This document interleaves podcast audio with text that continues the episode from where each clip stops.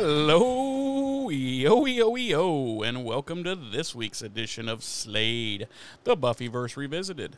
I'm one of your hosts, I'm Jeremy. I'm your other host, James. And this week, we will be um, lollygagging into Season two, Episode fifteen, Phases.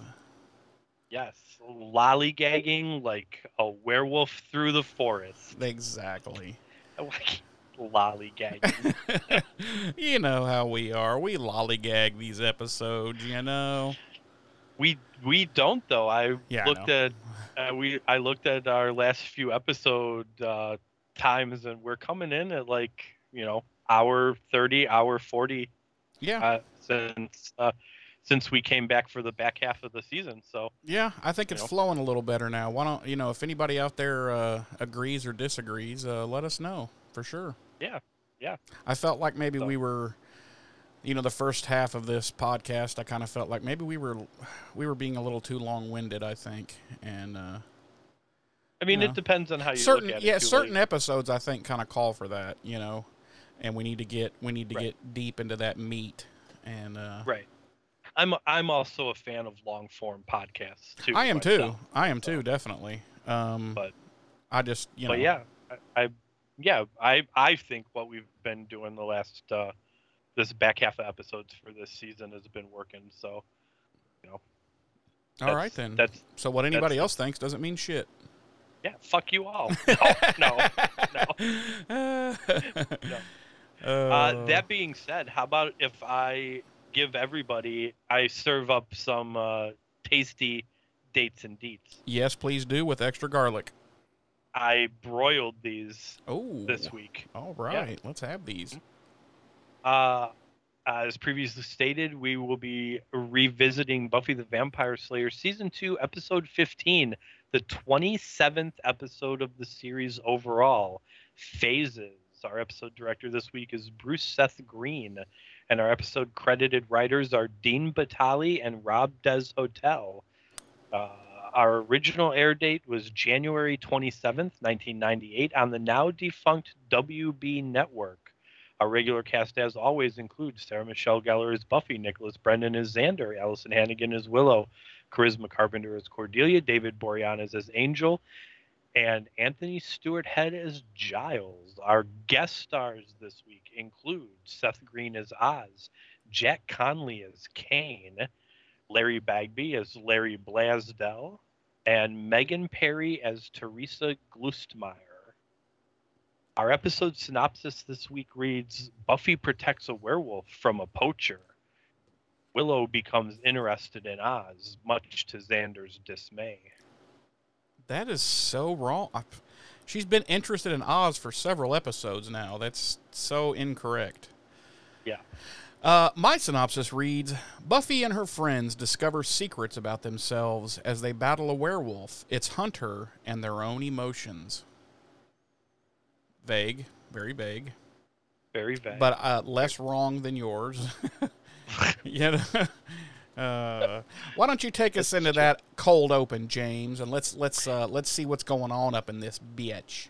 Uh, we open with Willow meeting up with Oz in front of one of the school's trophy cases, and he's kind of examining, he's checking out uh, one of the cheerleading statues, and uh, it is, of course, the cheerleading statue that Amy's mother uh, from the episode The Witch has been trapped in, and uh, he makes a comment to her about how the eyes just kind of follow you back and forth, and it, he likes it. It's pretty cool. Uh, they talk about their date the previous night, and uh, it gets a little awkward before Willow spots Buffy and uh, dismisses herself from Oz and walks outside with Buffy, and uh, they're ha- they're outside having a conversation, and Willow's worried because Oz hasn't tried to make any sort of a move on her yet, you know, even though she's happy that he's being nice and respectful. But she's moist, and she needs some of that, some of that you-know-what.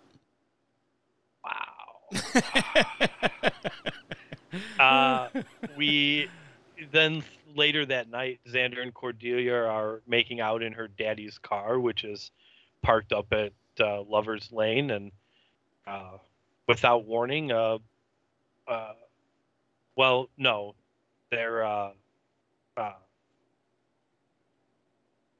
hold on a minute. Yeah, sorry. You're getting a little ahead, buddy. Yeah, I am ahead of myself. So they're making out, and um, she's uh, he's going on about uh, Oz and Willow, and you know she's.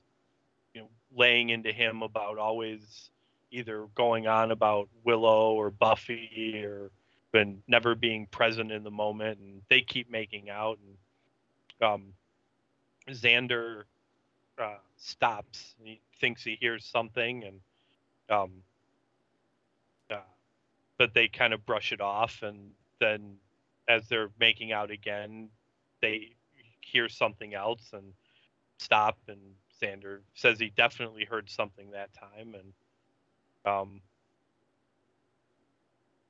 uh, they uh, they um, at that point a uh, or did I? Yeah, am you're, I past you're, the cold open? Yeah, you're, you're. Am I past the cold open now? Yeah, the Hold cold on. Open ends with them with them finishing talking.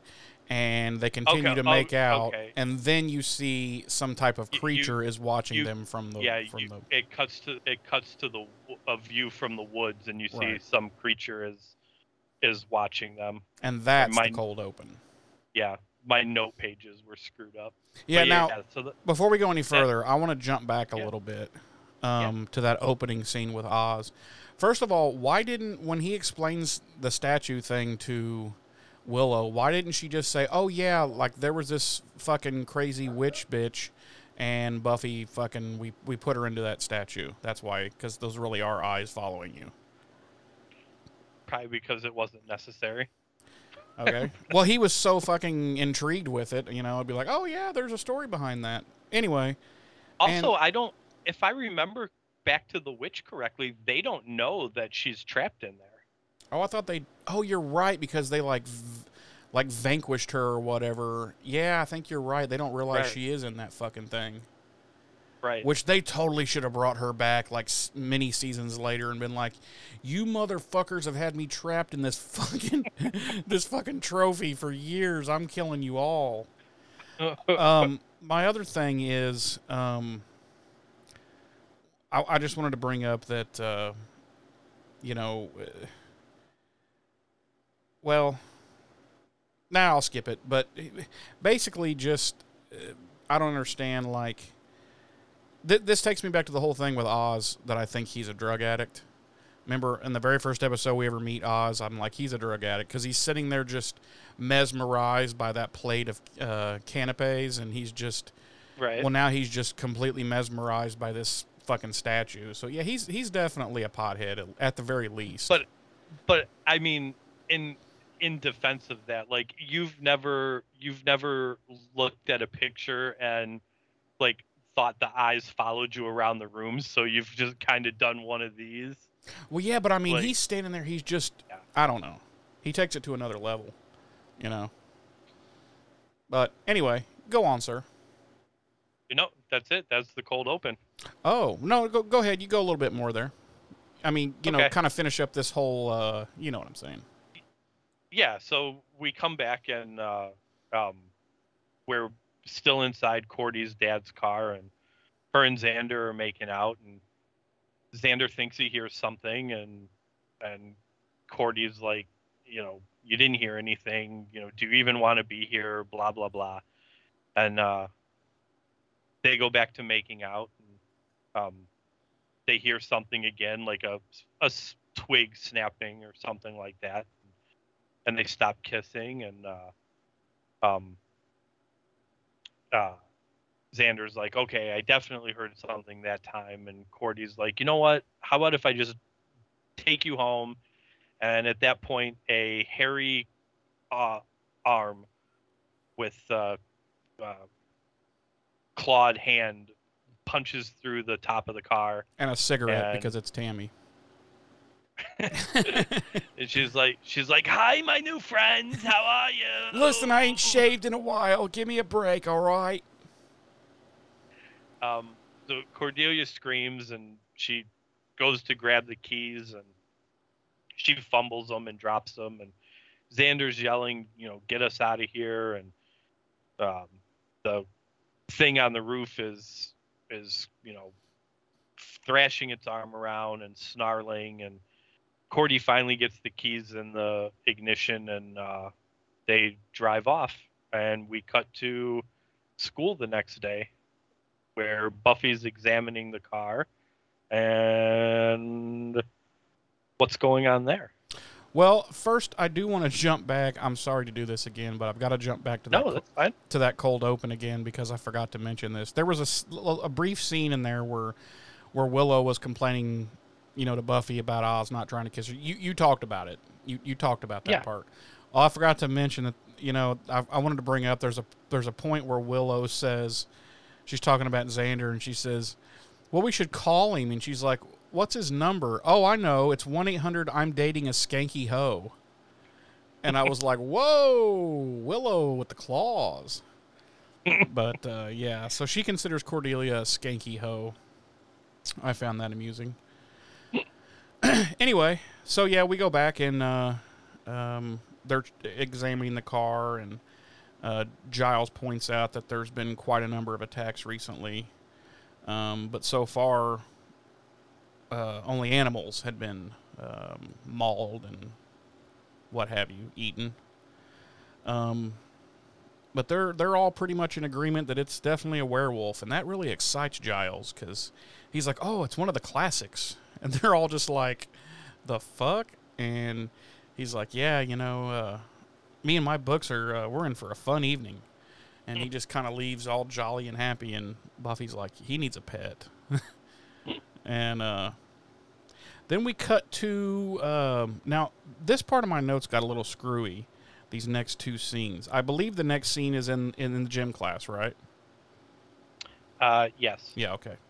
So, yeah, we, we cut to uh, the gymnasium, and some... Just to, if you, I'm sorry, just briefly to cut back to the scene where they're examining the roof on Cordy's car. Mm-hmm. We also find out that... Um, The the idea that um, werewolves uh, only come out on the night of the full moon is probably not accurate, because last night was the night before the full moon. Right. And that's something I appreciate about this episode, because, well, and how Buffy treat the, the Buffyverse treats werewolves in general, because, as you all know, I am a, a werewolf fanatic. Um And I think the best stories have always been that, just like they do it here, the day before, the day of, and the day after the full moon um, is your werewolf cycle. And they generally say, you know, on the day of the full moon is when they're at their, their uh, peak uh, power. So, yeah, I enjoyed that. Um, so uh, we cut to the gymnasium, and for some reason the... The female gym teacher is apparently an expert in self-defense. Also, um, she's teaching them self-defense. And uh, prior to that, though, uh, they get up, or she tells them she's going to, you know, teach them these self-defense moves and blah, blah, blah. And they, they get split up into groups.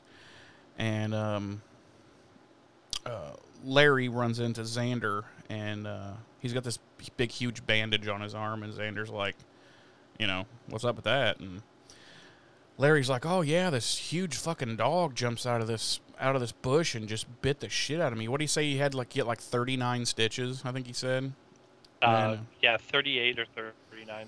Yeah. Like that, yeah, and I'm like, thirty-nine stitch? You would be in the fucking hospital, like getting fucking blood transfusion. But anyway, um, so yeah, this big dog tore into him, and and then Oz kind of walks up, and he's like, "Oh yeah, I, I feel your pain," and he holds up his finger, and he's got this little bitty bite mark, and he's like, "My little cousin uh, just got his baby teeth in, and he doesn't like to be tickled."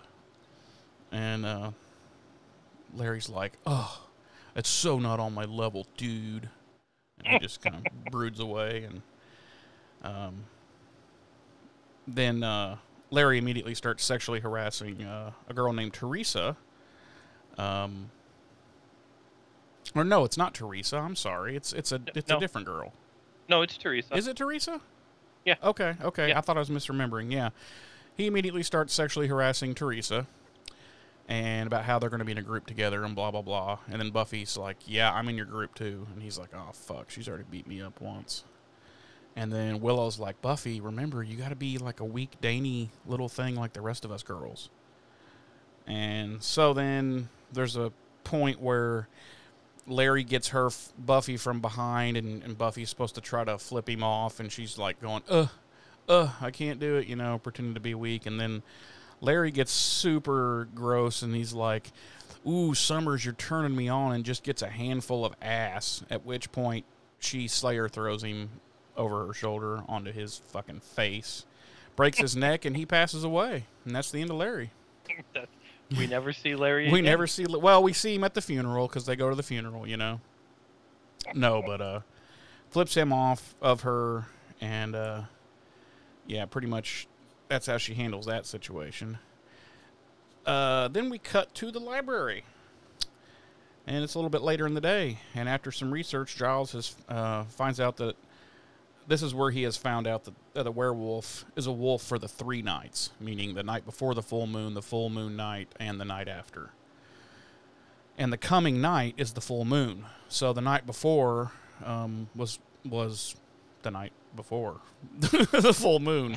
So uh, I just want to narrow you, that Jeremy. down. Thank you, Jeremy, for, for that astute observation and I, narrowing that time frame down for us. I wanted to nail that time frame down for everybody who was curious.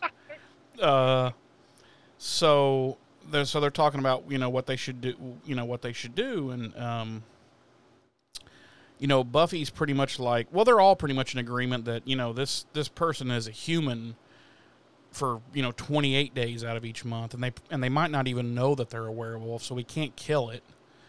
And, and so Buffy's like, all right, then tonight we'll bring it back alive.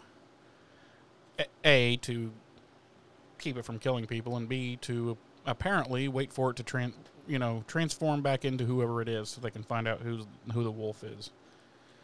So that night, Giles and Buffy are patrolling Lover's Lane, where Cordy and uh, Xander were earlier in the episode. Of course, there's cars parked everywhere and high school kids making out, and Buffy and... One... one really old couple. It was kind yeah, of disturbing. I didn't know. I kept hitting, going back with the rewind, you know, and the thing, and I was like, is they look, I didn't know if they were like supposed to be old, or they just, they didn't have anybody else to play high school kids. So they got a couple of forty year olds. Right. They, they couldn't get any like thirty year olds that looked like high school kids. So they got like forty year olds that looked sixty. Yeah. I mean, like the one was fucking like looking at his social security check, and I don't know, it was weird. It was really weird. But uh, anyway, they run into each other, and Giles is like, you know, they're kind of whispering, and Giles is like, well, did, did you find, you know, anything? And Buffy's like, yeah, so-and-so is making out with so-and-so, but he's going out with so-and-so. And, and Giles just looks at her like, and she's like, oh, yeah, no, nothing, no, no wolf, no wolf. And Giles wants to go around and start knocking on windows and asking people if they've seen anything. And so Buffy just looks at him like he's got steaming turds hanging out of his mouth. And she's like, Giles, no one here has seen anything. And he's like, he kind of gets it. He kind of catches on. He's like, ah, yeah, okay, you're right. So they split up again and continue hunting for said wolf. And Buffy walks into a little bit of a clearing area there. And wham, gets caught by one of those fucking like eighties Rambo movie nets that swallows her up and pulls her up into the tree. And uh, this guy jumps out of the bushes, and he's got a double-barreled shotgun with a scope on it, which I've never seen. Such I'm not a gun expert by any means, but I've never seen a double-barreled shotgun with a scope on it. But that's what he's got, and he's pointing it at her, and he's like, gotcha!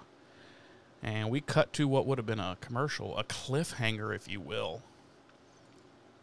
When we come back, what happens, James?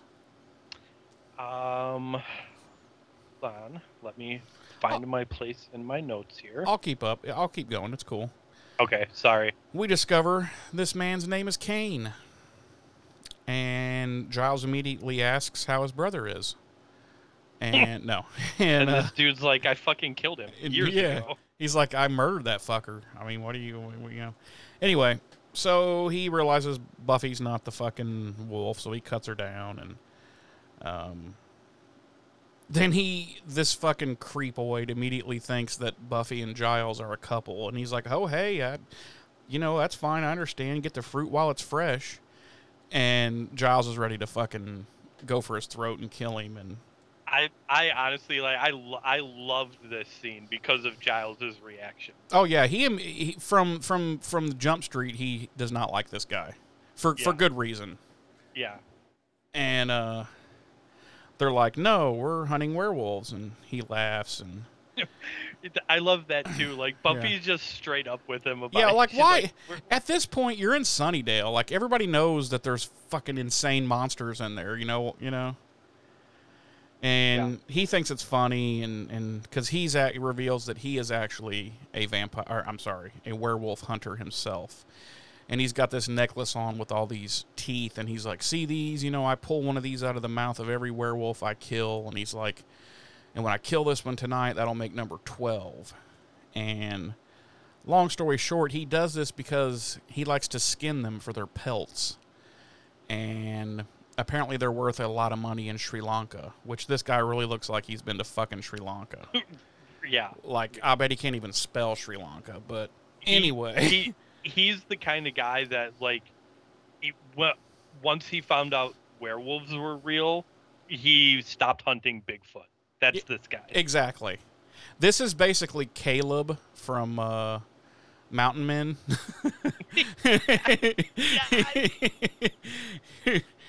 Uh, that's a little inside baseball for me and James there. Uh, but uh, I had your woman. uh, anyway, uh, so he, uh, let's see. So yeah, he's packing up, getting ready to go uh, to, to continue on his hunt. And um, there, he's like, "Do you know anywhere else that you know kids like this, you know, congregate?" And they're like, "Why?" And he's like, "Because that's why the werewolf always shows up, because he's drawn by sexual heat," he says. So um, they're like, "No, I'm sorry, can't help you." And he's like, "Uh-huh, sure." So he goes on his way. Um, oh, he does, and he says the werewolf can sense this collection of sexual heat from miles away. Um, so Buffy, Buffy actually knows where to look. And she's like, uh, "Come on, Giles, let's go. I know where to look." And she goes, "Hopefully we can get there before Mine, Fu- Mine Furrier gets there." And I was like, lol.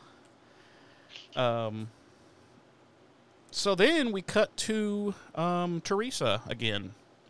And she's yes, now... And uh, go ahead. I, I, I, she's she's walking home mm-hmm. from somewhere.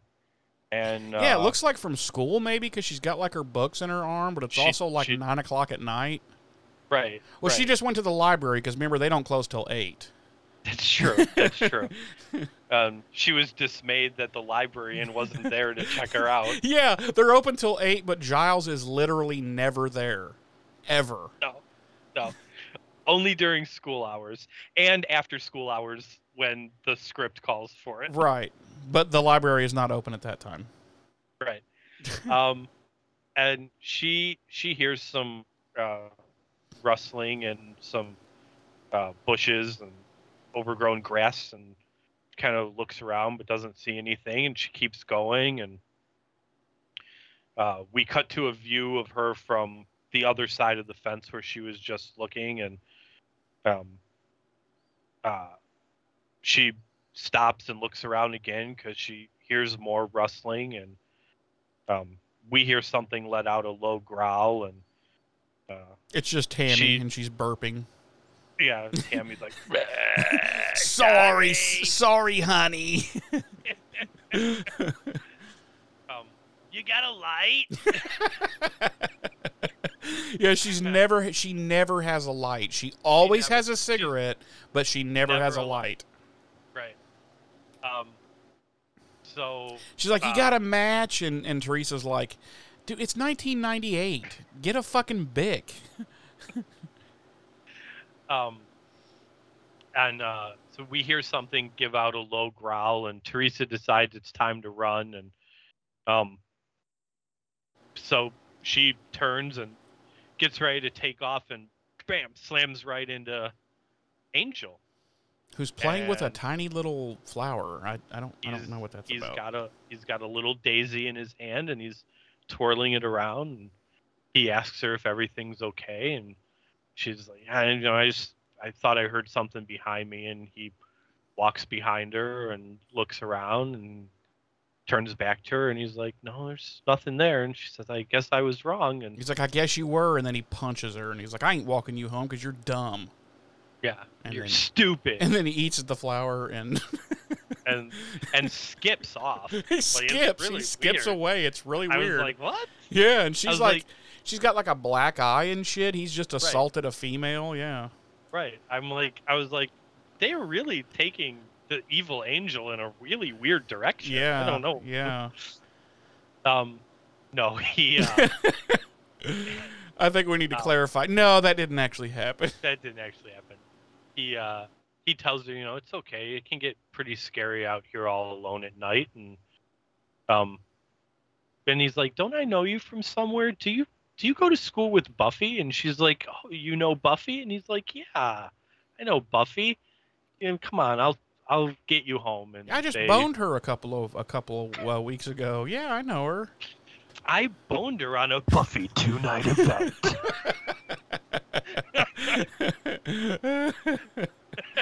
Oh shit.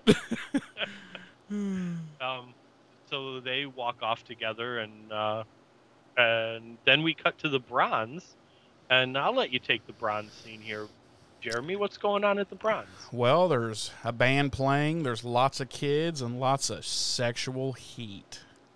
Oh, I forgot. I, I'm I'm sorry because I didn't have this scene, but I forgot to mention earlier when we saw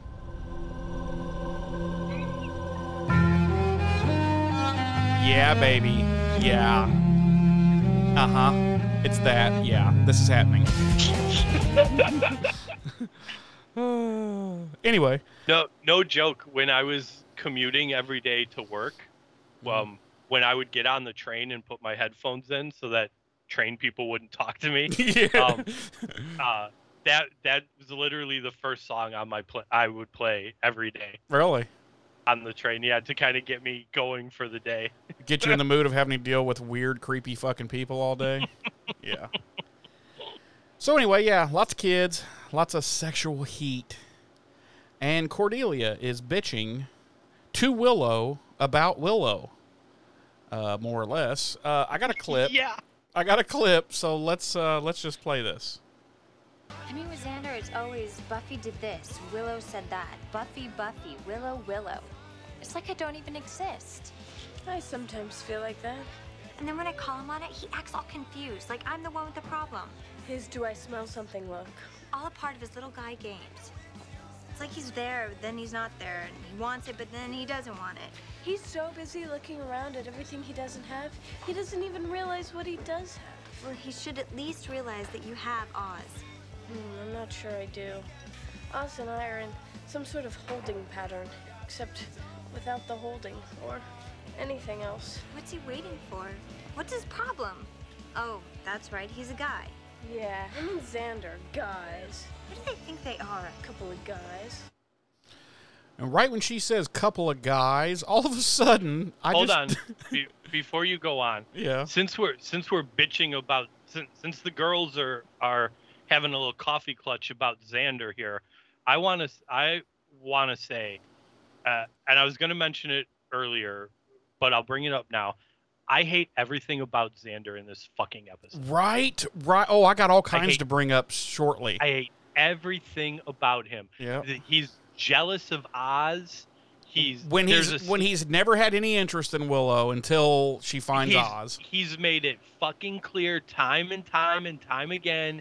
He's not interested in dating Willow, and now he's got a problem with Oz. There's a scene coming up with when it comes up. Yeah, I there will, is several. Definitely, I will definitely jump in on that scene. And I I hate the fact, and it's pretty much only in, in this scene, I hate the fact that we even have this brief glimpse of mopey, piney for Xander Willow. I know.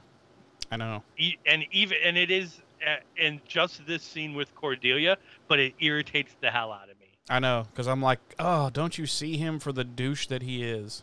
Right. Plus, you have Oz now. Right. The coolest guy in the fucking show. Literally, you know? The coolest. And I'm an Angel fan, and I right? think Oz is the coolest guy on the show. Exactly.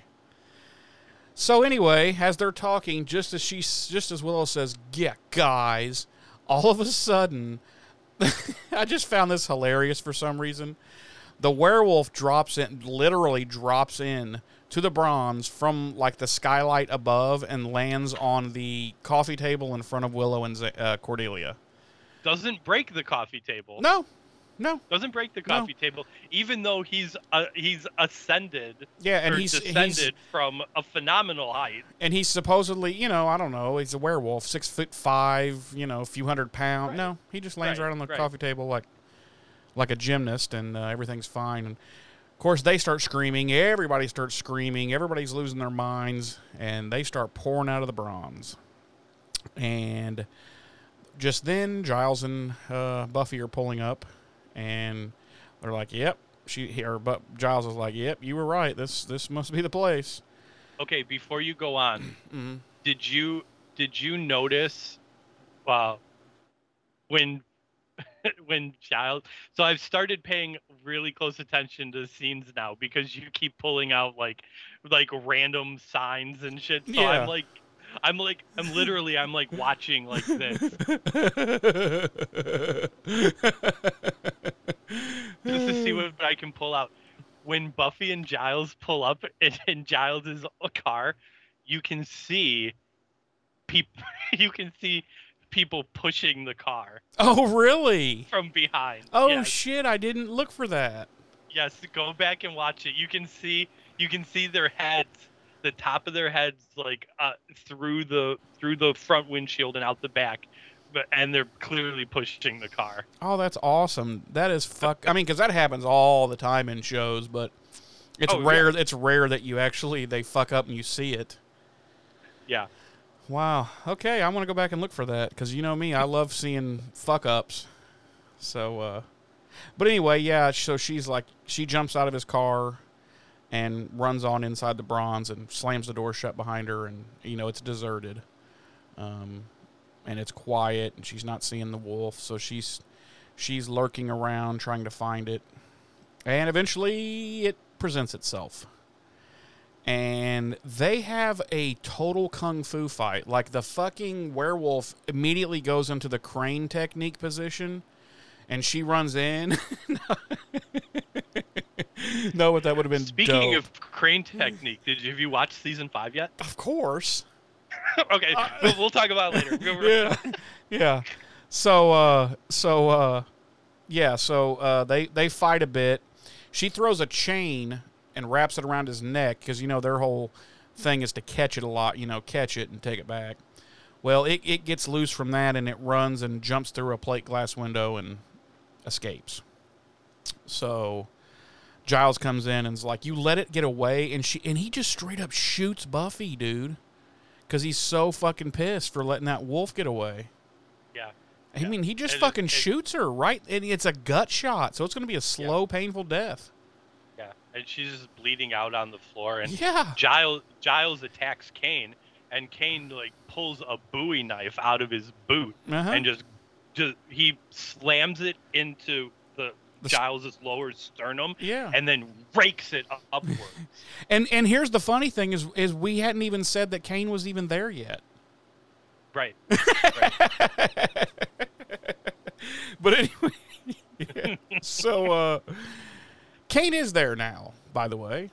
Um, and it's Kane, Buffy, it, people milling around. They're kind of checking out the situation. And he's like, you let it get away. And she's, you know, they argue because she was going to lock it up. And, of course, he wants to kill it. And, and then he says, oh, the great line of, well, that's what happens when you let a woman try to do a man's job.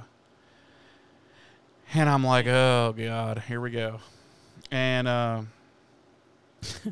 they go back and forth a bit, and Giles comes up and is basically like, you know, why don't you fuck off, dude? And he's like, great. First they tell me I can't hunt an elephant for its ivory anymore, and now I got to deal with people, people for the ethical treatment of werewolves. Which I'm like, dude, we should s- totally start that group. We should. But anyway. Uh, Werewolf lives matter. That's right. Kane fucks off. W L M. And Kane fucks off, and then Buffy and, and Giles bail too. And we cut to some alley, uh, to an alley there that must be somewhat close to the bronze there. And the wolf is still roaming around, and he, he spots a blood trail, and he's smelling it. And he follows it and follows it and comes up on uh, uh, the dead Teresa, who is now dead and has been eaten. And there's Angel, and he's in full vamp face. And so they start, they're growling and snarling at each other. And then Angel kind of smiles and sinks back into the shadows and disappears. And the wolf's like, well, fuck, I'm not going to leave a good meal. So he just eats her, every bit of her. I mean, down to the... He eats even her clothes. There's nothing left of Teresa. Nothing. Her parents will have nothing to bury. No, that doesn't which happen. Is, which which, which would make sense. Weirder. It would make sense, but it also makes the next scene really weird when we hear over the radio about how they found Teresa's body. Right. But I'm always like, wait, why would a wolf, this wild creature, leave a kill, a fresh kill... that it could eat? Yeah, I don't know. Maybe it could sense the taint of the vampire in it. I don't know. Anyway, I think maybe I'm overthinking this, as as I often do. Um. So anyway, then we cut to uh, uh, back to the Lover's Lane area. It's still that same night, and it's, it's actually it's pretty. Apparently, it's pretty early in the morning, not too far from daylight, and uh. Buffy comes walking up to uh, Giles' car, but Giles isn't in there. And she's like, oh, fuck. And she's like, Giles, Giles. And then he, he raises up. He had been slumped over, fucking sleeping. And so she immediately beats the shit out of him for falling asleep. I mean, beats the brakes off of him. And uh, they, no, she gets in the car, and they're they're talking. And then they hear on the radio that, that the cops had found the body of Teresa Klusemeyer, age seventeen, Sunnydale High School student, um, blah, blah, blah. And they connect it with the animal mutilations they'd been seeing recently. And uh, that's when Giles is like, well, you know, it's nearly su- it's nearly sunrise, so let's just call it a night. And, you know, fuck it. Anybody else gets murdered, it's not on us. And uh, Buffy's like, yeah, fuck this place. Let's roll. And they go have some beers. But, uh... No, there's uh, uh, we cut to it's now fully, fully. Uh, the sun has fully come up, and I don't know why, dude, but I had to keep rewinding this because it was just making me laugh. The werewolf was laying, you know, like on its back in the woods there, asleep. But there was something about it that just looked hilarious. I don't, because the costume, with, with him like laying on his back and his snout sticking up, it, it looked kind of like roadkill, like somebody hit a deer and drug it, it off the side of the well, road. It, right, I mean, it doesn't help, like, the mouth was hanging wide open. Yes! And um, I was like, on the suit. Yeah, like, I just kept rewinding like could, it. I was like, this yeah, is hilarious. Yeah. Like, they could have at least, like, like, sewn the mouth shut for that scene or something. Yeah, or... But it's it's literally like laying there like... Yeah, like roadkill. Like yeah. like somebody hit a deer and stopped and was like, well, fuck, let me drag it off the road. But anyway, yeah, it's laying there and it's asleep. And it begins to uh, revert to its human form.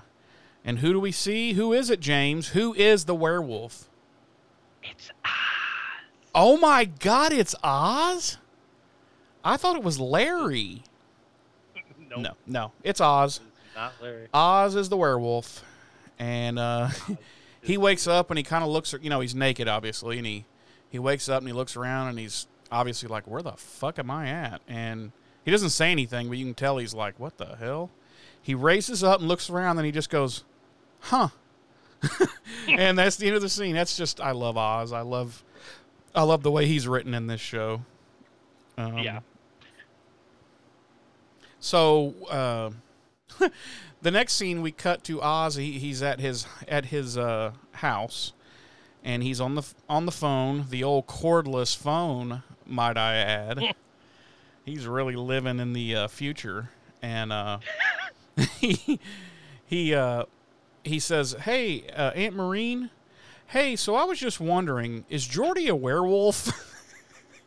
and he and he and he goes, "Huh, okay. So how long's that been going on?" And then she apparently says whatever she says, and he goes, "Oh, no reason. Yeah, I was just wondering. Uh, give my love to Uncle Ken." And he hangs up. So apparently his little baby cousin somehow is a werewolf, and when said little baby cousin bit his finger, he has now made Oz a werewolf. I find that whole thing funny and weird. Yeah, yeah. Hey, uh, Aunt Maureen, is your toddler is is your toddler a werewolf? Oh, he is. Oh, okay, okay. But anyway, he clearly Oz has clearly has had no idea that he himself was a werewolf, let alone the one that they were all looking for. So now he's probably. Yeah, like, knowing that the Slayer is... I'd probably fucking leave town if it were me. I'd be like, fuck this. That bitch is going to kill me. Because, mm-hmm. uh-uh, nope, I'm leaving. I am getting out of town. Yeah. So, we cut to school, and he's walking through the halls, and you can tell he's just kind of... He's just kind of in shock. He's... Everything looks weird, and he's just like, man, what am I going to do? And Buffy and Willow and Giles are in the library, and um, Buffy's like... She's pacing around. She says, I can't believe I let that thing get away. I should have killed it when I had the chance. And Oz walks in right as she says that, and he's like, killed what? And Giles is like, oh, uh, the werewolf. And Oz is like, okay, I got to go. And he leaves town right then. And um, we never yep. see Oz again, ever. never, never. And um, that's it's kind literally... of sad, really, because we did, we liked the character a lot. We did, but, you know, he's like, fuck this, I'm not getting killed. No, uh... Correct. So he's like, oh, shit, did, well, did anybody get bit or scratched? And they're like, no, but um, Teresa got fucking offed. And he's like, fuck her, dude. I don't even like her. As long as nobody I know got bit.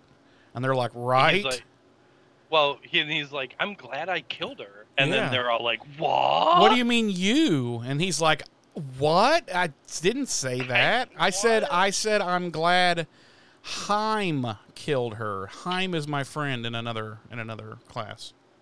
He's in a, yeah, he's he actually goes to another school. You guys don't know him. You guys don't know I'm him. pretty sure and I'm pretty sure he's the werewolf. So uh anyway, yeah, he's obviously bothered by the Teresa thing. And um so yeah, she, she's Buffy's like, "Well, we're going to find it tonight." And um he's like, oh, shit, it's it's going to be around another night. So obviously, he's just now finding out. He's like, fuck, I'm going to be the werewolf again.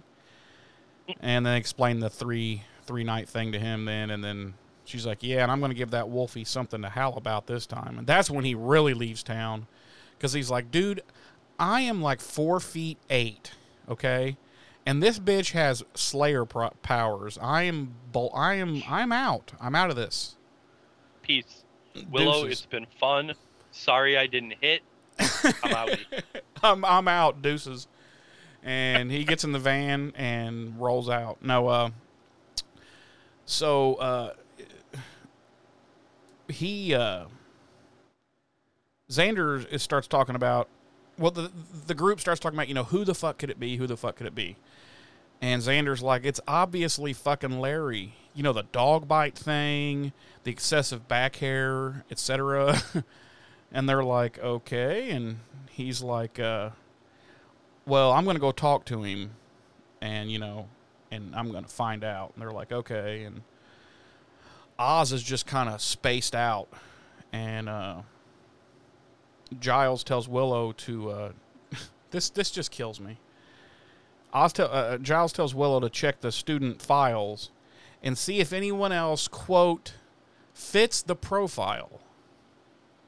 And I'm like, fits the profile. Right. Are there any students in this school who could unknowingly be a werewolf? Because if so, by looking through the student files, we will discover someone who fits that profile. Right. And not to mention, this is the finding someone that fits the profile is after they've already discussed how they shouldn't kill the werewolf because that person is a human being twenty-three other days out of the month. That probably doesn't and, even know that they're a werewolf. Exactly. Yeah. Which would which would lead which would heavily imply that that person probably isn't an aggressive person yeah. in in their human form. And I'm just like, yeah. what the fuck? What profile? What is the what is the werewolf profile? What do we look for? Drooling, right. large teeth, um, right. barking, howling. right, right. So anyway, right. Willow's like, okay, so she's going to start doing that on the computer. Giles has another idea, so he grabs Buffy and they go off. And that's when... Um, Willow kind of notices that Oz is totally spaced out, and she's like, are you okay? And he's like, huh? Yeah, yeah. He's, you know, she's like, well, I, I didn't know because I knew you you knew Teresa and blah, blah, blah. And he's like, well, I mean, I only hit it once, but fuck, I mean, she's dead now. And she, Willow's like, you slept with her? And he's like, only three times. She's like, I can't believe you slept with her. And he said, it was only five times. And then, uh, and she's like, she, and she was like, I'm disgusted by this. I can't believe. And he was like, he was like, Willow, it was only fifteen times. So, uh, basically she tries to talk him into, you know, like helping her that night, you know, staying with her, hanging with her kind of thing. And he's just like, oh, I can't. I'm really busy. And then he he, he turns around and he runs out of the library. It, like, I, I don't know why, but I found that really funny. He's like, oh, I can't. I'm really busy tonight. And he's like, I got to go. And he turn, and he runs out of the library. Yeah, he jogs, he jogs out of the library. Yeah, and I'm like, well, that's a good way to keep a low profile. After... Right, right after he was like, oh, I can't, like, I play guitar in a band, remember? I got groupies to fuck. Yeah, Sorry. And I'm like, wait a minute, why? I would have immediately been like, oh my God, Oz is the werewolf. Oz is the werewolf. He says he's going to be busy tonight, and he ran. Right. Let's, I want to backtrack a little bit, talk about something you kind of, you glossed over in this scene. So, we already knew this, but the rest of the group finds out at this point that Xander remembers everything from when he was possessed by the hyena. Yeah, yeah. Back in the first episode. And he that and he told him he every, didn't remember anything. Right. And everyone glosses over the fact that he remembers this. Mm-hmm. Like, it, it almost, it's almost a joke. Like, yeah. almost. Yeah. It, like, Buffy is kind of jokingly says, oh, I thought you said you didn't remember anything about that. Why are we glossing over the fact that Xander remembers all of the murdering? Almost, right, all of the murdering, but also almost raping Buffy. Right, right. The attempted rape of Buffy. She's like, I thought you didn't remember that time that you literally raped me. And he's right. like, I that, didn't at f- first. Right. It... It irritated. It really yeah. irritated me that they played that for like a lighthearted, quick little laugh in the well, scene. We do know who, we do know who's in charge of this show. I know, but still. So we cut to the school locker room, where there are several men in there having gay orgies. And there's this strange music playing. It's like Indian flute music. And people are just spitting on each other. And I don't know what's happening in this scene. Do, do you know anything about what's happening here, James? Nope. Nope. Nope. I've never, nope. I've nope. never partaken in anything like that in my real life. No? No? Okay. No. Okay. Well, anyway, no. no. I don't know anything about that. Xander goes into the locker room and uh, startles Larry, who says Xander should wear a bell from now on. And I'm like, that ain't the only thing Xander should wear. He should also be wearing handcuffs, and people around him should probably be wearing a rape whistle. So he should definitely be wearing one of those Hannibal Lecter masks. Yeah, more than likely, yes. But anyway, um, Xander just immediately starts like telling him, you know, I know you got a secret, and just admit it, and you know, blah blah blah blah blah. And Larry's like, I'm gonna fucking, I'm gonna fuck your shit up. And for some reason, Xander's really brave all of a sudden with Larry. I'm like, normally Larry just beats him up and stuffs him in a locker or something. But anyway, come to find out, Larry is a homosexual. Larry is gay. Gay oh, oh. as the day is long. And at one point, Xander had said, you know, just tell me. Look, I'm not, I'm just want, I just want to help. So just tell me. Because I know where, because, you know, I've been there. He's he's talking about the whole hyena thing. He's like, I, I you know, I, I understand because, you know, I'm there too, and, and I can help. So Larry reveals that he is, in fact, gay. And this completely creeps out Xander. Mm-hmm. Xander is a complete homophobe. Mm-hmm. Because this, mm-hmm.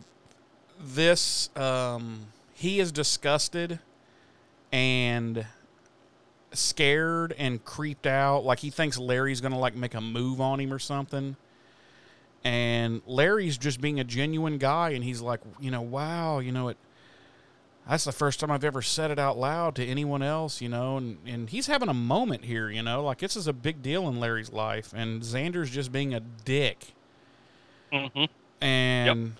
a homophobic so dick we, so we know now that from this episode, we know that Xander is a homophobe. Yep. And from the episodes that introduced Kendra, a, a very, very beautiful young woman, mm-hmm.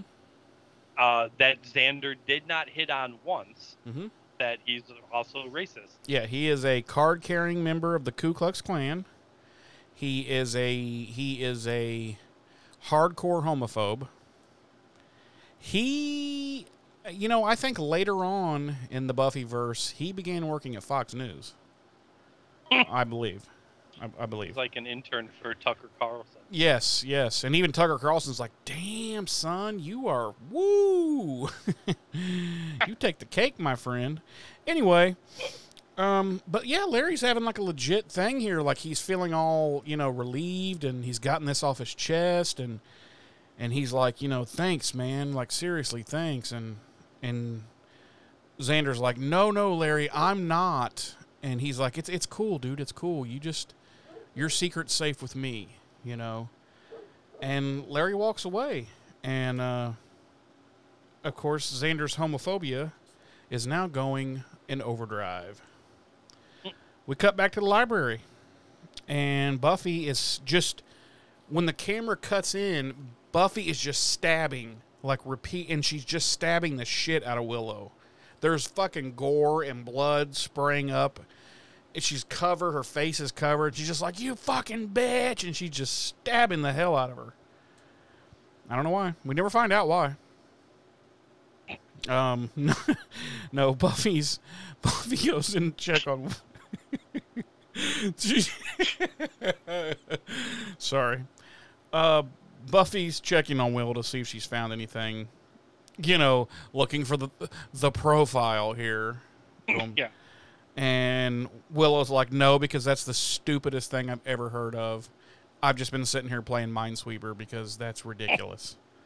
and, uh, and no, she's like, well, there is one name that keeps getting spit out. Aggressive behavior, behavior run-ins with authority, et cetera. And Buffy's like, oh, fuck you, bitch. Because she's talking about Buffy, and Willow's like, yo, I just calls them like I sees them. And so anyway, uh, she's like, no, anyway, I'll keep looking. And they start talking about Oz, how he's been acting weird and not wanting to be with, stay with her that night and hang out. And and that's when uh, Buffy's like, well, you know, maybe you need to make the first move. And Willow says, that won't make me a slut. And then and then Buffy says, I think your uh, rep will remain intact.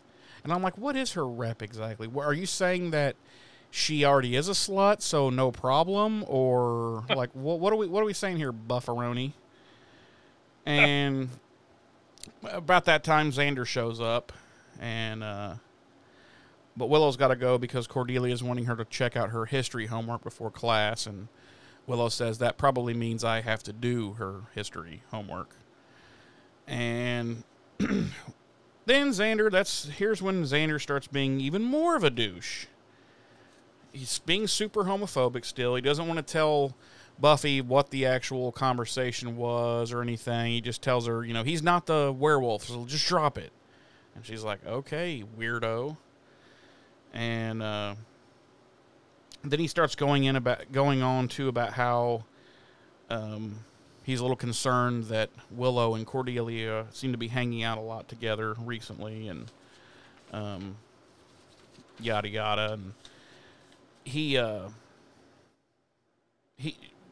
They're talking about that. Well, basically, Xander's talking, and Buffy realizes, she's like, wait a minute, you know, on that news report, it didn't say anything about Teresa being mauled or, you know, anything like that. It, you know, that was just assumed. So we we cut straight to the funeral home, which apparently is closed, but they can just walk right in. And Teresa's already laid out and all dressed and everything and in her casket. And Buffy just walks up and pulls down her little neck scarf and, oh, it's vampire marks. And Buffy's like, look at that. I've solved the case. Episode over. But no, she realizes. Grr, arg. Yeah, grr, arg. do, do, do, do. Um, so they realize, well, it wasn't, it wasn't the werewolf after all.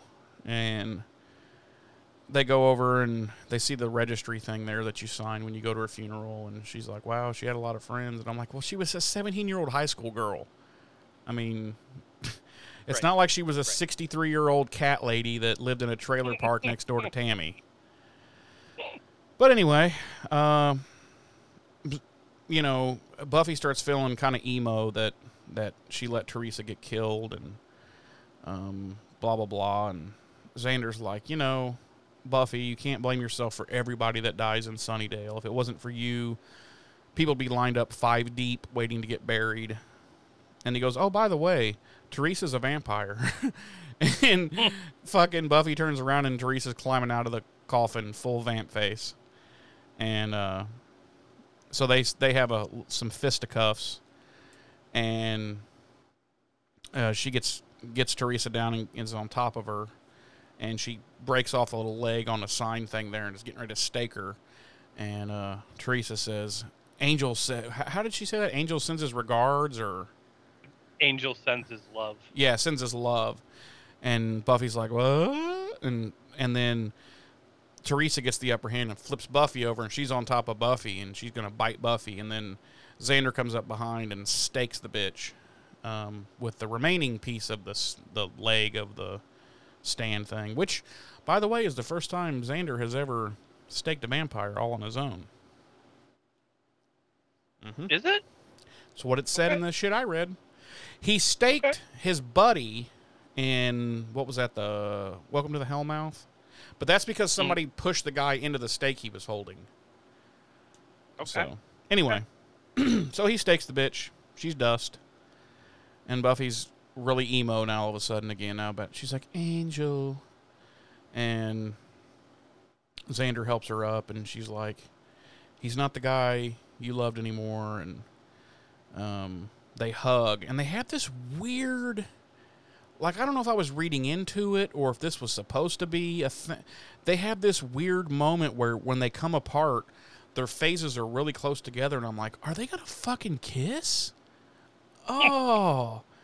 And then she kind of, she just kind of drifts away. And then he says, "Oh no, my life's not too complicated." And I'm like, "This is it. What? This is it. This is the scene." I said this. I was like, "I was like, what? What? Are you, you, no, your life's not complicated. No. Buffy has made it clear she is not interested in you. You've made it clear you're not interested in Willow, and Cordelia is all up on your junk. Why is it complicated?" Like, Like, but they had this. Some... They but they do have this weird fucking, just like one to two second long thing where it's almost like she was putting those vibes out. I, I don't know, man. It was weird. It was fucking weird. No, I. But I know what yeah, you're saying. I, I completely know what you're saying. Yeah, like Cordelia the, is whole... clearly. Let's be honest. Well, I shouldn't say clearly because it's it, it's. It's arguable, but le- Cordelia is probably the hottest chick on the show.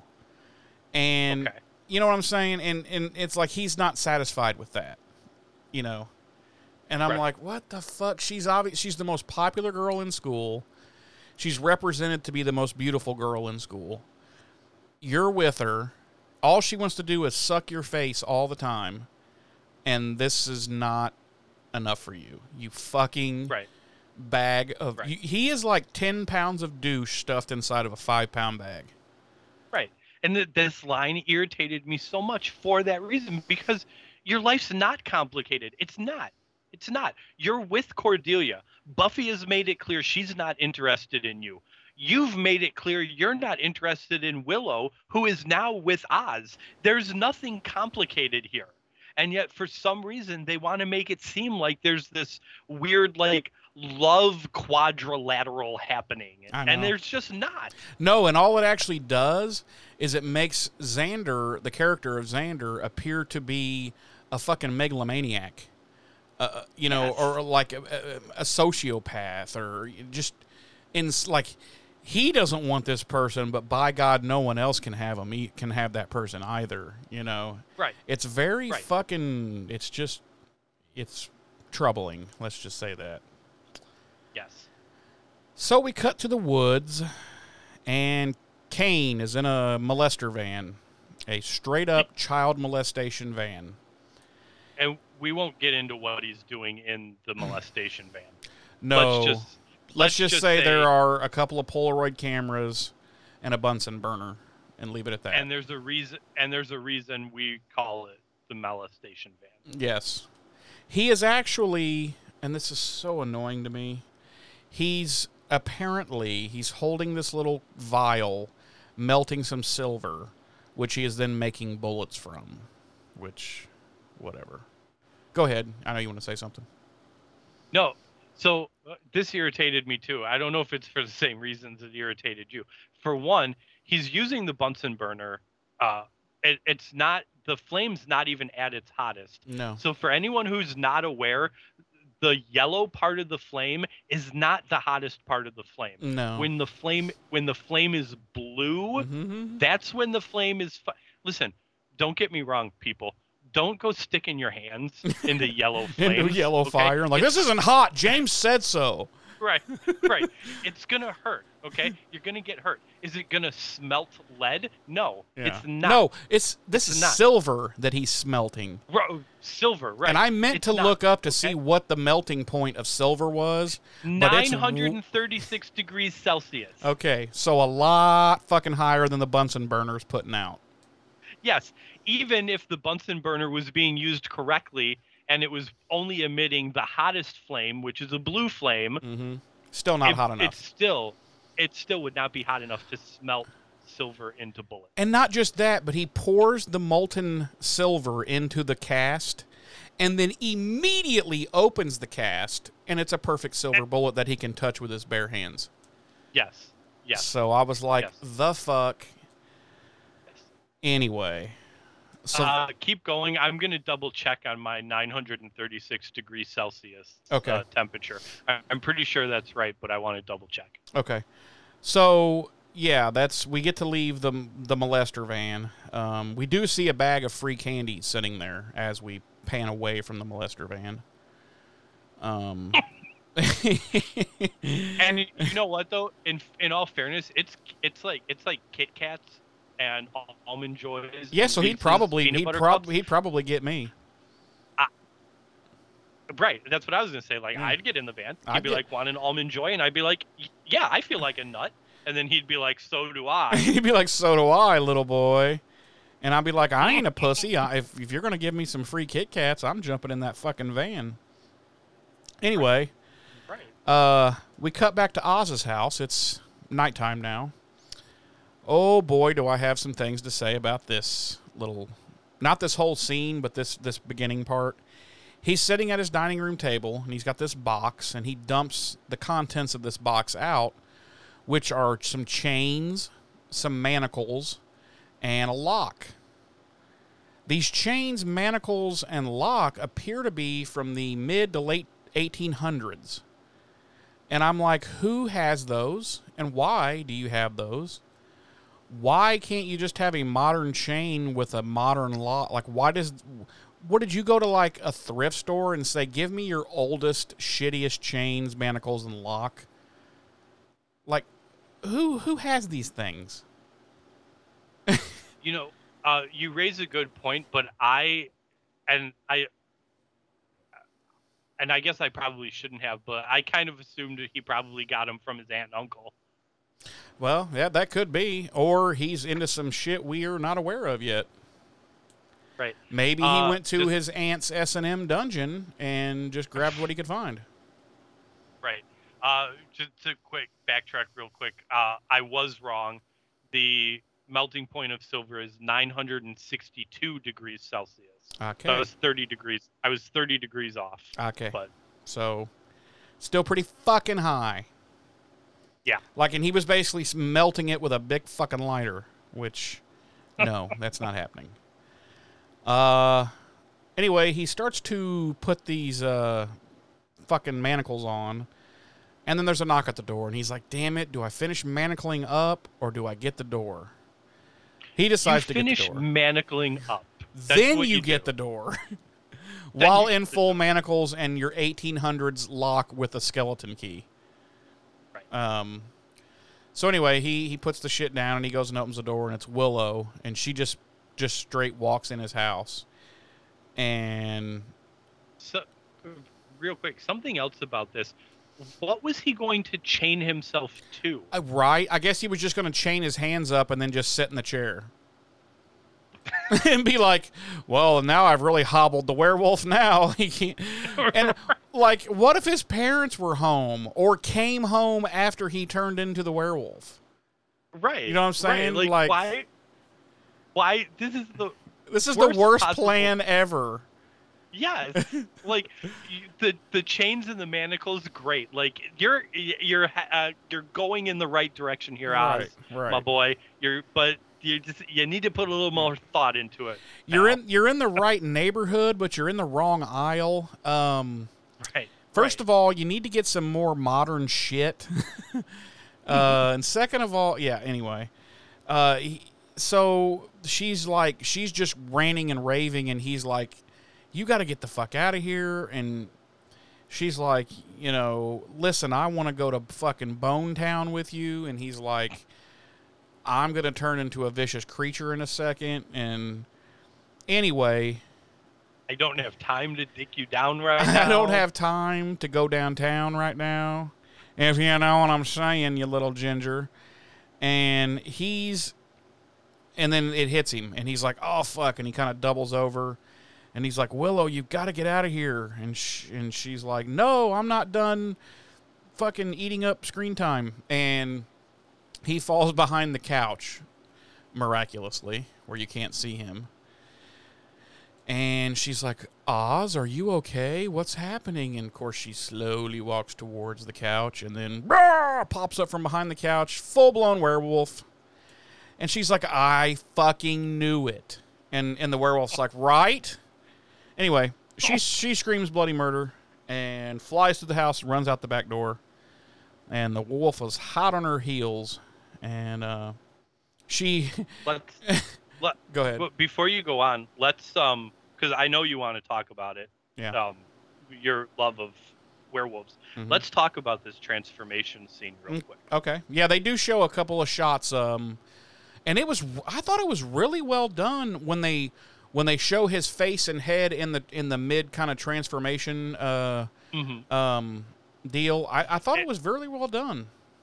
And I know you, I'm, I know you're, I'm a horror movie fan, so I've seen this movie. You're a werewolf fan. Mm-hmm. So I, I know you've seen this movie. Mm-hmm. It was very, it was very much giving me American Werewolf in London. Oh, yeah. Except transformation. I wish it had been a little more horrifically painful. Like, well, like where he just, he's like, put, Jesus Christ, I'm on fire! Or, you know, and just starts right, tearing his clothes off. Yeah. Um, but, but yeah, uh, for a, I think they got away with as much as they could for with their time, budget. Yeah. You know, you yeah. know, their budget and their time slot. Yeah, and they showed but his it, hand, it, and it, and it's, you know, gro- getting grotesquely big and hairy, and I was like, okay, right. that's good, that's good. Right. Um, and because, yeah, as it, we will talk in later seasons, they kind of change their werewolves, the way they look and kind of the way they move, and um, yeah. and I'm not a fan of, of those later those later werewolves. Um, but yeah, the transformation scene gave me big. Um, American Werewolf in London vibes. Yeah, it did. Um, it also as, it honest, also gave me. Did, oh, go ahead. I was gonna say, as did the werewolf design. Honestly. Yeah, it also gave me. Um, did you have you ever watched the Wolfman remake with Benicio del Toro? It yeah. gave me yeah. those vibes too of, of the head and face portion, um, right. Right. the mid transformation portion. I thought, mm, okay, cool, cool. Yeah. No complaints there. So yeah, he's uh he's hot on her heels, and uh, she's running down the street, and she she jumps over a privacy fence, and she struggles a little bit, which is, you know, realistic. She's got a skirt on and stuff, and she is a very weak little girl. And uh, no, I'm just kidding. But she gets over the privacy fence just as the wolf gets there, and she lands on the ground on the other side, and it starts to come up, and she straight grabs a tra- like a big metal trash can and just smokes him in the face with it. And I was if like, I, yeah! If I was, it was straight up W W F. It was. I did, I I did, I'm not going to lie, I did let out a little bit of a yes when, yeah. when she... Yeah, she uh, smoked all, him in the face. Yeah. Also, if I was the werewolf, I would have been like, nah, fuck it. It's not worth yeah, it. Yeah, this chick is, wow, this is not worth, I'm hungry. I'm not, I don't want to fight for my food. Um, and then we cut to the road, and we see the molester van driving by, and it's Kane. And he hears a howl in the distance, and he's like, there you are. And then he wrecks the van into the into a pole and dies. Dies. There's no... We have no, um, nothing else with Kane. That's it. He goes. No, he wasn't wearing a seatbelt. He went face first through the right. windshield, and that was it. Right, right. Nothing until the actor comes back in season four of Angel as Sarjan. Right, right.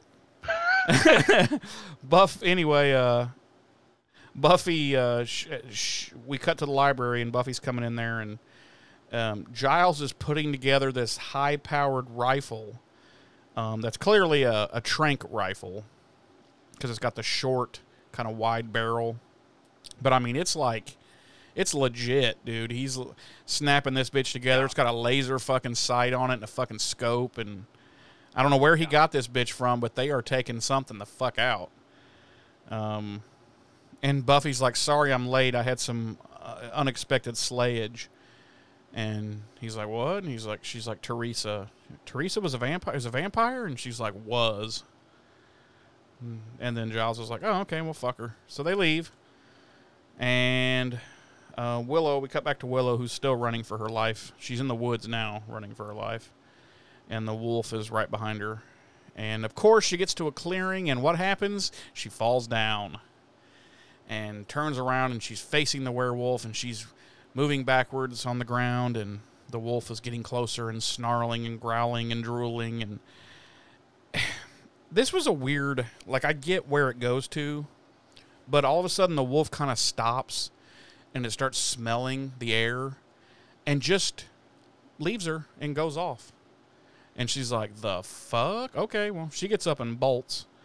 And uh, did you did you happen to notice with your with your keen eye? Mm-hmm. Um, Uh, after Willow falls, she her her clothes are muddy, mm-hmm. and then in the subsequent shots, um, the the dirt and mud keeps appearing and disappearing. Yes, yes, that that happens a lot in shows. Oh, yeah. Or if there's like an unbuttoned shirt, and then the next scene it's buttoned, and then the next scene it's unbuttoned again, and then the next scene it's buttoned again.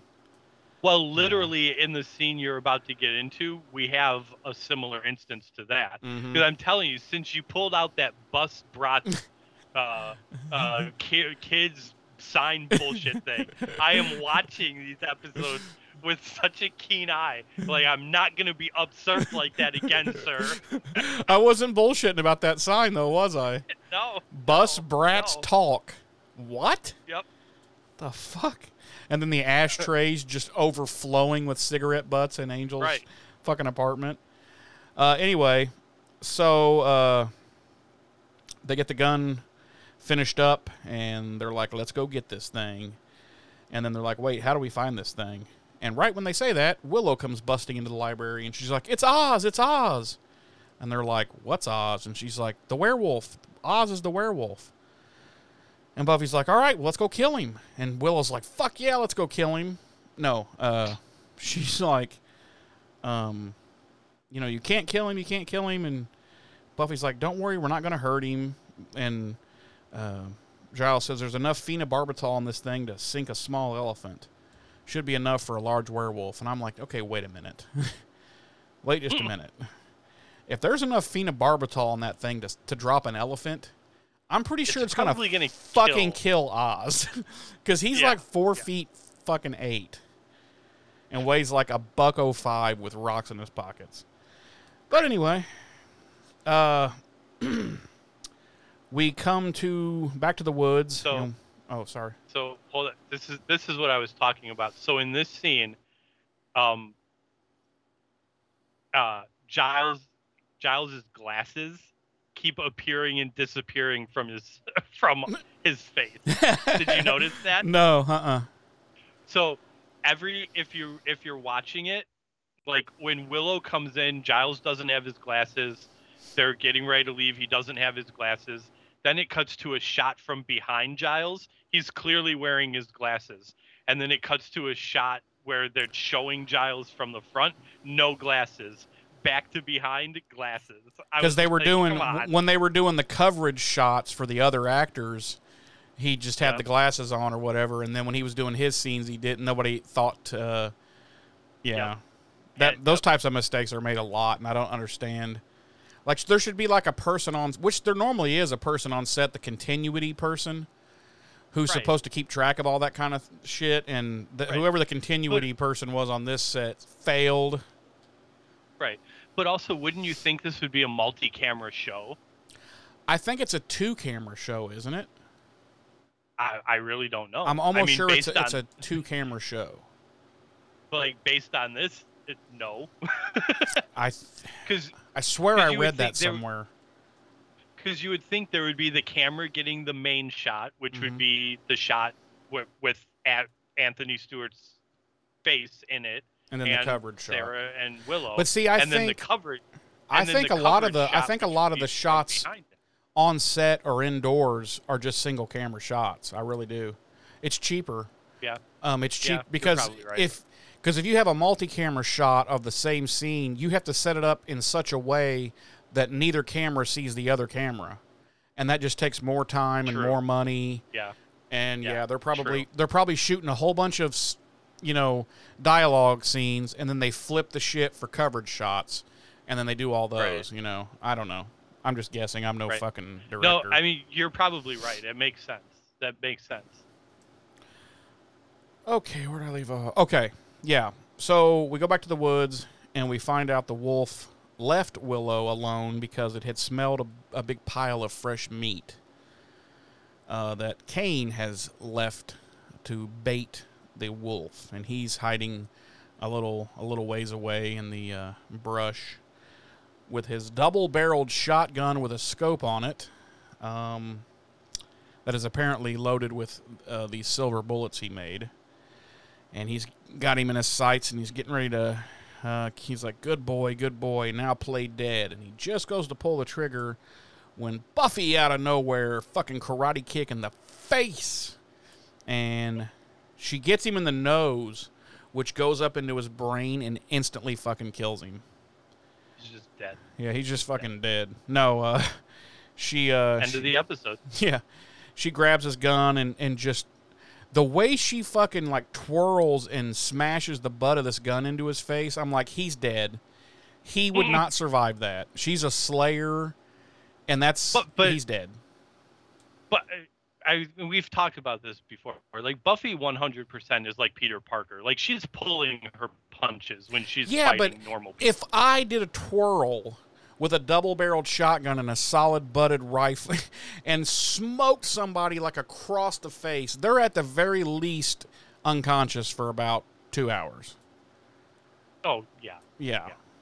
This dude's only down for about, you know, thirty to forty-five seconds. But she dispatches him, and then the wolf runs over. And they immediately start thumb wrestling, her and the wolf. And uh, it wins, kills her. Buffy's over. Buffy's so. over. So tune in next week when we start uh, Season one, Episode one of Tammy the Vampire Slayer. Star with guest star Oz the Werewolf. Uh, anyway, uh, so she uh, she's fighting with him, and then he the wolf throws her at one point. The whole time they're fighting, uh, uh, Giles is trying to get a clear shot with the tranq gun, and he can't get one. And then at one point the wolf tosses him, and he slams. She slams into um, Willow and Giles, and they all fall down. And the wolf comes running towards them, and Willow gets up in time and grabs the fucking gun and, and shoots him right in the fucking. It looked kind of like the belly. Maybe it was the chest. I'm not sure. And apparently it's instantaneous reacting phenobarbital because he drops like a sack of shit like immediately. And yeah, uh, he, he stumbles back and drops. Yeah. And about that time, uh, douchebag child molester Kane's getting up. The cops are there. They're taking him in because he hadn't registered as a sex offender in Sunnydale County. So he's... And uh, he's And he's been within two hundred feet of minors. Right. So he's times. in some serious shit. No, uh, he uh, he says, no wonder this town's overrun with monsters. There's no one man enough to kill them. And Buffy says, I wouldn't be so sure about that. And she's got his gun, and she just Popeye fucking bends it like like into a boomerang and tosses it at him. Right. But, and it's funny you mention that, and maybe you mention it because of this. After she Popeye bends it, she goes, yeah, yeah, and she's got a, all of a sudden she has a corncob pipe. Right, yeah, and, and squinty right. eye, and she's like, yeah, I was uh, like, huh, well, this is a weird directorial choice. Right, but, you know, it worked for the scene. And, uh, and he's like, what the fuck? And she's like, yeah, don't let the door hit you in the ass on the way out of town. And he's like, I ain't no, leaving. She, no, she... No, she says, why don't you let the door hit you in the ass on oh. the way out of town? And he's like, well, I'm not leaving, bitch. What do you think about that? And then he pulls out a dagger and fucking cuts Willow's throat. He's like, now watch her die. And then he runs away screaming. And he and skips he away. away. I'm sorry. He skips away. he skips and now we have a, and now we have a new big bad for the rest of the season. Yep. Kane, it's the child murder- molesting throat slasher slash part-time werewolf hunter. We're we're getting out of hand with big bads this season. We've yeah, not only Drew, not to mention, Angel. I think I think this is the fourth time Willow's died in this episode. okay, where did okay? So yeah, the blah blah blah. Um, Willow goes over to the tranked wolf, and she's like, "Is he gonna be okay?" And um, Giles is like, "No, I'm afraid there's too much phenobarbital. He's definitely gonna fucking die. There's not enough Narcan in this county to." to do anything about it, so he's he's a goner. She's like, okay, fuck it, and they leave him there to die. No, uh, he's like, yeah, he'll be he'll he'll be fine. Uh, he'll be a little sore in the morning, but he'll be Oz. And we cut to school the next morning, and um, they're walking through the halls, and or I, sh- I should be more specific. Buffy and Xander are walking through the halls, talking. Xander's being his homophobic, douchey, fucking megalomaniac self and talking about Oz, and, and he says, you know, I can never look at him the same, and, and she's like, you know, what? And then come to find out he's talking about Larry. She's talking about Oz because he's such a homophobe. He can never look at Larry the same. I was going to say, because he's still being like a homophobic douche canoe. Yeah. And about that time, Larry... Like, show, La- oh, go ahead. I was going to say, if nothing else, like, dude, this is still the same Larry that has routinely kicked your ass gay or not. Yeah, he said okay. that earlier. He said that earlier. He's like, hey, maybe when I used to beat you up all the time, it was because I saw something in you that I didn't like in myself. And right. But, yeah, so if anything, he should be like, huh, you got beat up by a gay guy repeatedly. Right. Like daily. Right. That That's what you should be upset about. Right. You should go off camera and probably slash your wrists at this point. Wow. At this point. I'm just being honest. Noah. So at that time, about that time, Larry shows up and he's like, hey, Xander, you know, I owe you and, you know, blah, blah, blah. And, and Xander's being all fucking doesn't want to be touched by Eamons because, you know, he, he might give him the gay bug. and uh, anyway, Larry, Larry kind of pats him on the shoulder and leaves, and Xander and Buffy go sit down at a table, and Xander's still being super homophobic and stupid and annoying. And then he goes into Oz, and he just doesn't like him. And like, what kind of what kind of future can she really have with him? First, there's obedience school and paper training. Then he'll always be out in the backyard burying their things. And Buffy's like, "You are so fucking weird. I don't want to be your friend anymore. I want you to go away, Xander." And, and that's the last. And that's the last we ever see of Nikki Brendan on I the show. Will, I wish. uh, right. She's like, he's like, I don't know. I just, I don't think she's safe with him. And if it were up to me, and Buffy cuts him off and says, Xander, it's not up to you. Now go kill yourself. And he did. He killed himself for the third time in this episode. Uh, no. Uh, then we cut to the final scene, and it's Willow and uh, Oz. They're walking. Um, they meet up outside, and um. She's like, you know, are you okay? And he's like, well, you know, Giles says everything will be cool. I just need to lock myself up, you know, around the full moon, three days a month, blah, blah, blah. And she's like, well, for three days a month, I'm not all that fun to be around either. And he's like, ha, fuck you, I'm a werewolf. And no, she's a... Uh, they talk a little bit more, and, and, and, and I've got a clip here. Let's just play the rest of their... Because I, I think this is pretty good. I thought you would have told me. I didn't know what to say. I mean, it's not every day you find out you're a werewolf. That's fairly freaksome. It may take a couple of days getting used to. Yeah, it's a complication. So, maybe it'd be best if I just sort of... What? Well, you know, like, stayed out of your way for a while. I don't know. I'm kind of okay with you being in my way. So, um, she ends up deciding that she does not want to be around him anymore, and so she leaves. And uh, no, uh, he, uh, long story short, they decide they're going to just continue, you know, dating and getting to know each other and see where their relationship can go. And, uh, she's like, but no biting. And he's like, deal. And then she walks away, and then all of a sudden comes back on screen and kisses him, and then leaves again. And he says, huh, a werewolf in love. And then ger arg. That's the end of the episode. That is the end of the episode. Jeremy. Yes, yes, yes. Tell me. Yes. How many werewolf cousins mm-hmm. are you going to give this episode? eleven. I'm giving this eleven werewolf cousins. Oh, wow. Yeah, I have to give it eleven because werewolves are my favorite thing. Okay, but our scale only goes to five. Okay. Um, I can't give it a five, obviously. It's let's be honest, it's not a five episode, but it's a good episode. And I love werewolves and werewolf lore. I love me some Oz. The relationship of, of Oz and Willow, you know, really really kicks off now. From here on, it like really it, it ramps up, you know.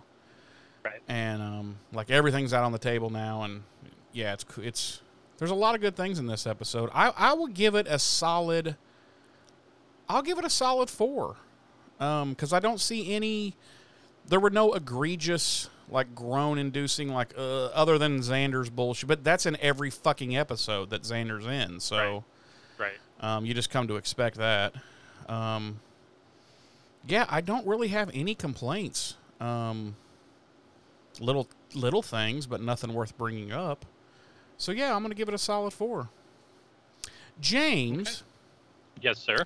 How many trash cans to the fucking face are you giving, going to give this episode? I am going to give this episode four trash cans to the face. Okay. Uh, just much like yourself, like it's not a five episode. Yeah. We've experienced a five episode. Mm-hmm. I think I think it was our first five. It was, wasn't it? As best as I can recall, it was our first five. Um, we've experienced a five episode. We talked about it um, in the episode prior to that and that episode. Like there there's episodes that are good. Like they're really good episodes. Like this one. There's virtually nothing wrong with it. We just can't can't kick it up to that five level because it's it's not it's there, there's just something, even though you can't put your finger on it, missing that makes it a five episode. Right. Um and and this is this is one of those episodes. It's it's a solid episode. The writing is is outstanding, the acting is outstanding. Um the the story is good. Um, it's a really good episode. It's not a five. It's not a five. Right. It, it's a solid four. Uh, it definitely goes on the uh, um, list of, of episodes I would show people who've never seen Buffy before. Mm-hmm. Um, so, yeah, with with the exception of the atrocity that continues to be Xander Lavelle Harris. Um, Yeah, there's nothing wrong with this episode. It's a, it's a, it's a really good, it's a really good episode. Yep. So. I agree. All right. All right. Uh, and that's the end of the episode, about, everybody. We uh, enjoyed it. How about a little monsterology? Oh, okay. I think I know where we're gonna go with this one. Um. Well, we already talked about some stuff that I, w- I wanted to talk about while we were going over the episode, so I didn't really get into it in the monstrology. Um, obviously, werewolves. Giles says it right in this episode. He says werewolves. It's it's a classic werewolf lore. It's right up there with vampire lore. Mm-hmm. Um, uh, it's unclear exactly when and where the the first werewolf uh, legends origin origin. originated. Easy for um, you to say. Easy for me to say. Uh, but some scholars um, are do debate and believe that uh, the werewolf made its debut in the Epic of Gilgamesh, which is, for anyone unfamiliar, it's like the oldest known Western prose. Um, and uh, there's a part in it where our main character, Gilgamesh, jilts a potential lover because she had turned her previous lover into a wolf. So there's some debate among scholars as to whether or not that constitutes the first, you know, the origin of werewolf mythology. Um, outside of that, there are there's uh, an early appearance of, of werewolves in a sense in Greek mythology with the legend of Lycan. Um, uh, According to that story, um, Lycian was the son of uh, Peles- Pelescus, um, who angered Zeus when he served Zeus a meal made from the remains of a sacrificed boy. And as punishment, the angry Zeus turned uh, Lycian and his sons into wolves. Um, there's also werewolf stories um, in early Nordic folklore, um, the saga of Volsungs.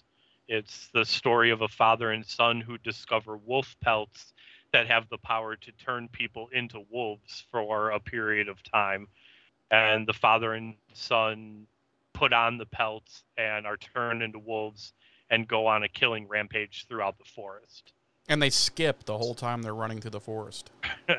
um, so... So those are some of the earliest known instances of the of werewolf um, lore in history. Uh, so yeah, it, it's it's oh, as as old, if not older, than vampire lore. Um, as many stories of as vampires have been told over the years, there's probably an equal number of werewolf stories. You know, like we talked about while we were going over the episode.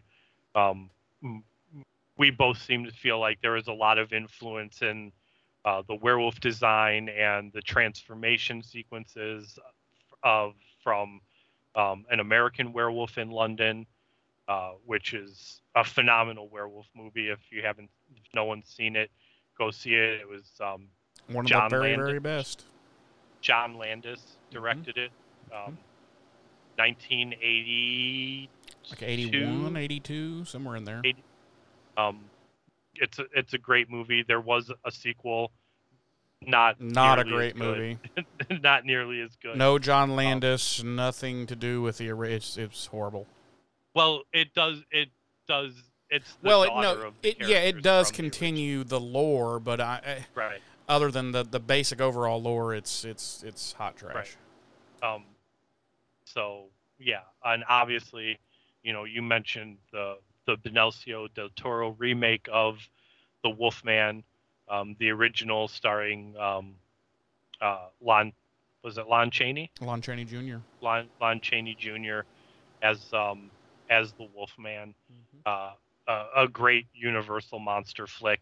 Um, and one Lon of my Chaney. all-time favorites, if I can just throw a recommendation out there. Yeah. And I believe it was nineteen eighty-seven There was a very brief television series on the U S A Network called simply Werewolf. It was almost identical to the Bill Bixby Incredible Hulk show, except mm-hmm. he was a werewolf. And it is one of my all-time favorite television shows. Very difficult to find these days. They've never released it on D V D or Blu. No, I take that back. They've just recently released it um, in a French version on D V D. Um... But yeah, it's it's just called Werewolf. Um, it was one of uh, uh, Chuck Connor's last um, projects he ever did before dying. He was the, the Rifleman. Yeah, he was the evil werewolf Scorzini. Uh, and Jawbone is actually in it. Uh, Jawbone, it plays one of the head vampires. I'm sorry, pleh, head werewolves. Werewolves. And um, but it's an excellent I mean, show. There, there's a ton of great vampire media out, or werewolf media out there. One of my favorites, and you'll probably disagree with me on this. Um, I I love the movie Wolf with Jack Nicholson. Oh yeah, fuck yeah, dude. Oh yeah, oh yeah. Um, that's a classic, my friend. Yeah. Uh, that's probably one of my favorites. He, he and um, um, what's his face? Uh, Damn James it. Spader. Yeah, James Spader. He pisses. I love when he pisses on James Spader's shoe, and and it's a fantastic um, movie. Uh, you've also you've got Silver Bullet, um, one of my top three right. all-time favorites. Um, the the original Silver Bullet. The once you get into the sequels. Oh, there were se- I didn't even know there were sequels. Yeah. Wow. Um, I'm glad I never knew about that because, I mean, the the Corey Haim and fucking. And, uh, oh, crazy man. Uh, um, but yeah, Uncle Red. Yeah, that, that was, it was also yeah. a fantastic, you know, it's a Stephen King book. It was a fan, right, fantastic right. Um, book. And you know what I was actually thinking of sequels wise was The Howling. Not Oh yeah. The Howling. Yeah. Um, like the first, maybe the first two Howlings were, were pretty decent. And then all, ooh, it just right. went, it went off the reservation. Yeah. yeah but there's, there's a ton of, of great vampire media out there. Um, you mean you werewolf? Know, to, or uh, werewolf media out there. Well, way, like, we could probably do an entire two episodes just on movies and television shows. Yeah. I really will say, good. if you enjoy vampires and or werewolves, fucking avoid the Twilight series. It's so fucking dumb. There's nothing redeemable about any of that shit. I sparkle in the sun. Hee! Sorry. Uh, anyway. All right. Uh, moving on, our body count this week is one hundred thirty-six One. Oh, just one? Just one. Okay. Just poor Teresa. Yeah. Um, well, I That's I actually two. One, She's actually died was, twice. She, she died twice, so yeah. maybe two. No, it's one. She, yeah. If we just go by body count, it's one. She yeah. died twice, but it was well, the same body. One body and then one pile of dust. um, a little behind the scenes, Marty Noxon, who, as we all know, was a writer on uh, on Buffy, wrote some of the best episodes of the show, mm-hmm. um, has stated that this episode is viewed as is viewed as the first part of what the writers called the Willow and Oz trilogy, uh, followed by Wild at Heart and New Moon Rising. Yeah. Um, Rob Deshotel. Are those the ones where they meet where they meet the the, the crazy bitch werewolf? I believe so. Yeah. Didn't Veruca. care. Didn't, didn't care for him. Yeah. Um, and that's Rob the ones Des- in particular that I'm talking about where they've changed the way the wolves look, look, the way they act, the way they move, and it's just meh. Um, Rob Deshotel, one of the writers on this episode, uh, has stated that Phases is his favorite episode of the five that he and his writing partner wrote. He said, Oz just has a, an, an ability to pinpoint what's going on and make it sound absurd. Uh, yeah, I love the way he's written, and I love the way Seth yeah. Green acts it, you know. Um, Phases pulled in a, an audience of four point nine million households Jeez. on its original airing. Wow. Yeah. Um, our bras, ban- our bras, our bras our bra- have just been taken off. Our bronze band this week was Lotion. Oh, did the, do they put it on the skin or do they get the hose again? uh, our music for this week's episode wa- includes "Blind for Now," performed by Lotion, from the album Nobody's Cool, released on Spin Art Revolution Records in nineteen ninety-six. Well, they weren't cool if you saw them up on stage. Um, as well as Meeting Kane, Werewolf Crashed Party, Kane Prepares, and The Chase, as composed by series composers Sean Clement and Sean Murray. Uh, Goof 'em Ups and Oopsies, we already went over while we were reviewing the episode. And that's all I have. Do you have any final thoughts, Mister Jeremy? No, just super happy that I finally got to my first werewolf episode. It only took us, what did we say? This was the twenty-eighth episode? This is the twenty-sixth. Oh, on, twenty-sixth. Give me one okay. second. The twenty-seventh. twenty-seventh. The twenty-seventh episode of the series. Yep. Okay, well, it only took us twenty-seven episodes to get to, to, to the werewolves.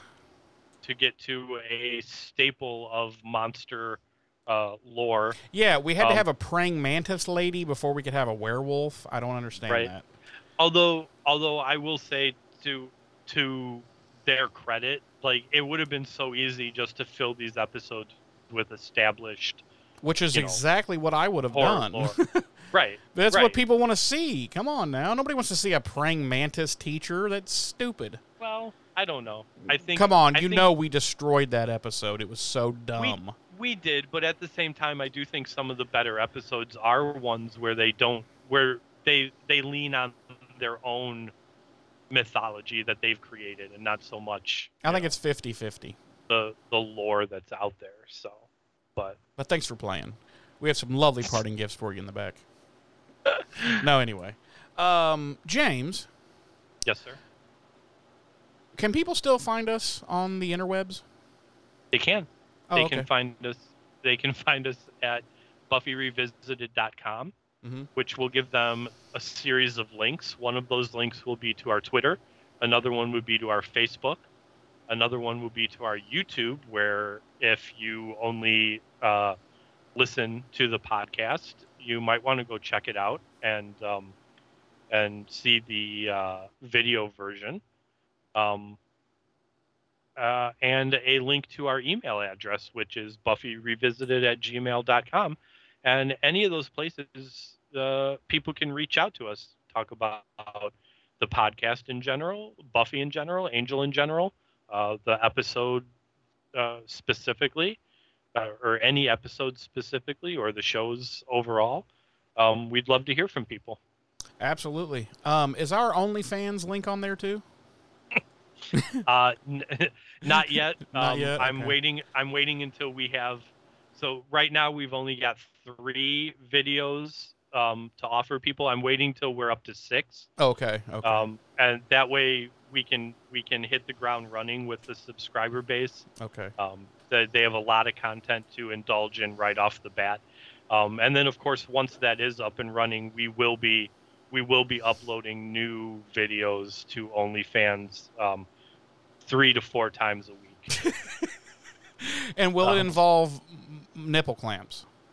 Nipple clamps. Okay. Um, cock rings. Okay. Okay. Um, yeah. Butt um, plugs. Butt plugs. Butt plugs. Yes. Garlicky nipples. Garlicky nipples. Um, lots of edging. Lots of edging. um. Okay. You know, something I wanted to mention at the top of the episode, and I forgot. Um, this past week, uh, Rolling Stone released their list of the one hundred greatest T V shows of all time, mm-hmm. and Buffy made the list. Why don't you tell me, Jeremy, where do you think Buffy placed on that list? Wow, we're all time. We're talking here. one hundred probably, greatest television shows of all time.